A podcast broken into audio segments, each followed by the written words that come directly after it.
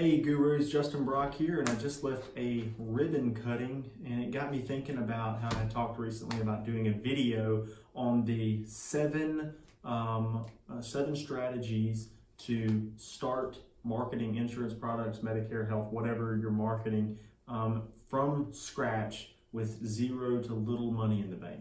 So here's the seven strategies I quickly came up with. There are probably more, um, but these are some some good ones that I think that anyone could start with. Uh, first thing we came up with is um, there are certain places you can do seminars that are very low cost or no cost um, that would be good. Uh, and those would be churches, retirement home or retirement communities, library seminars. A lot of these libraries will put you on there. You can have like a weekly um, seminar, like Medicare Mondays seminar or something like that.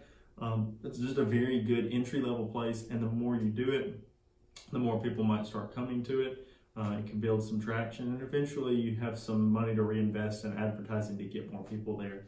Um, but the the library will advertise it for you a lot of times, and so will the churches, uh, and so will retirement communities. They'll put it in their bulletins and get some people there. And even if it's onesies and twosies in the beginning, you know that's great for a start to start building that foundation of a, client base that you can help, and then getting referrals off of them because you've done a good job helping them and serving their needs. Um, next one, this is one that gets mentioned a lot in our group and uh, around the industry, and that is uh, Smile and Dial. Get your Sales Dialers and Sales Data Pro membership and just uh, get on there and start dialing. Even if you think the data is bad, if you dial enough, you're going to find some people that will allow you to help them if you're good enough at talking uh, yourself into the metaphorical phone door. Uh, that costs about 100 bucks a month.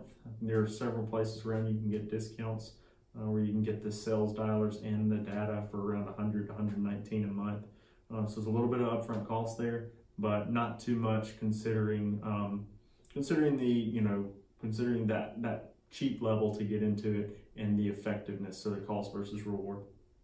Um, the next one um, would be BNI. Uh, I threw BNI on here because uh, Business Networking International is a referral group. Um, that if you can get into one that doesn't have a health or a Medicare agent uh, or a life agent even, if you can get in the door with it and build relationships, especially at the inception level of your career, very important. Um, for me, I did it early on. I don't do it now, way too time consuming for me, but early on it was very helpful. I still have relationships that uh, from that, still have people call me from that uh, that I don't think would be calling me. Um, and, you know, if I had not gotten out there, it's a great way to get out there and meet people. This next one kind of goes hand in hand with the BNI. Oh, with the BNI too, by the way. If you're not selling health insurance under 65, it won't be as effective. Um, I think that having some health insurance alternatives will help open the door to helping with the health insurance and then getting, um, you know, them to refer you to their parents grandparents. And then occasionally there are people actually in the group who are on Medicare and need help with that as well. Um, the CDF, um, this, you know, different, different areas call different things. Chamber of Commerce, CDF, the Community Development Foundation. Uh, a lot of times they handle the ribbon cuttings around town. You can join um, CDF, ribbon cuttings, Chamber of Commerce normally for a few hundred bucks a year. And it gives you a business listing um, which I'm not saying that that brings you a lot, but by plugging in and getting out to all the other events that they sponsor and meeting people and telling them what you do, you'd be surprised how many of them would actively try to refer you business once you've made that contact multiple times, uh, day in and day out. So some of these kind of go together with BNI. I don't know if I hit on it, but it's about $600 a year plus some quarterly dues that involve like paying your for your lunch and stuff as well. Um, but the um, the BNI CDF, you could do those conjoined or separately. Um, CDF meaning Chamber of Commerce, ribbon cuttings, uh, young professionals groups, other referral type networks. So this next one's one that I don't think people think about a lot. It's uh, personal Facebook marketing. So, you know, if you have a Facebook page or an Instagram account or anything like that, there's an algorithm based in there where they share information with their users based on what they think that they'll like.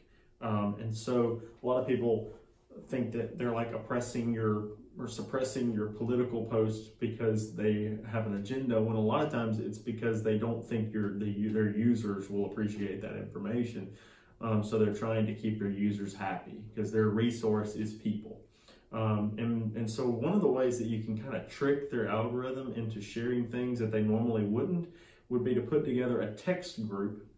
And so say you have a group on your phone of people who are either other professionals that have similar interests or a group full of clients um, where when you post something about you know health insurance or Medicare or life insurance and it's uh, and it's you know hopefully something educational or entertaining uh, you go and get you you go and take the URL for that post, share it in your text group, and have all of these people that you've pre-talked to in this group go and like the post, comment on the post, share the post, and it tricks their algorithm into thinking that this must be relevant content to people, and then they start sharing it with more people. Um, that's something that a lot of people are are doing. Um, and so this kind of ties back into another concept. I've noticed a lot of insurance agents want to add a ton of insurance agents when they're new to the business. And if your goal is still to get clients, taking up your entire friends list with insurance agents might not be a great idea. You really want to, uh, in the beginning, use Facebook to get more clients. So if your ideal client is somebody on Medicare, maybe keep your content mild and aimed at them, and then um, you know try to do things that help uh, you gain traction with that Medicare client, and then you might could have your Medicare clients text group where you text say, "Hey, I had this post. Go check it out, share it, like it, uh, and that keeps you growing organically that way. Um, you know, it, it's okay to have a few agents, but I've noticed, you know, I have a lot of agent friends because I do more agent marketing as well as consumer marketing. And some of you who are new to the industry have three or four or 500 mutual friends with me that are insurance agents. And I think that might be a wasted space in your friend, friend inventory or friend inventory.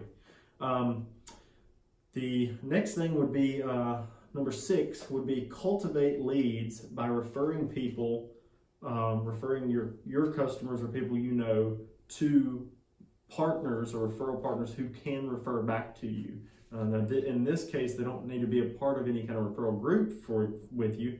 Um, you just want to go actively find these people that you can refer to, introduce yourself, and then start sending people to them um, you know, and make sure they tell them where they came from, or call that person up and give them the phone number of somebody. Great referral partners for you are going to be pharmacists, doctors, property and casualty agents if you're not selling P&C, um, uh, dentists if you can sell some dental insurance, um, you know, and then like human resources people at the schools, factories around that sort of stuff. If you can get those people cultivate referral relationships in some way by either sending them referrals first or helping them answer questions, doing things that are purely educational, um, that will be amazing. Um, financial advisors too, a lot of times can help if you're not, you know, directly trying to compete with them and capture the AUM.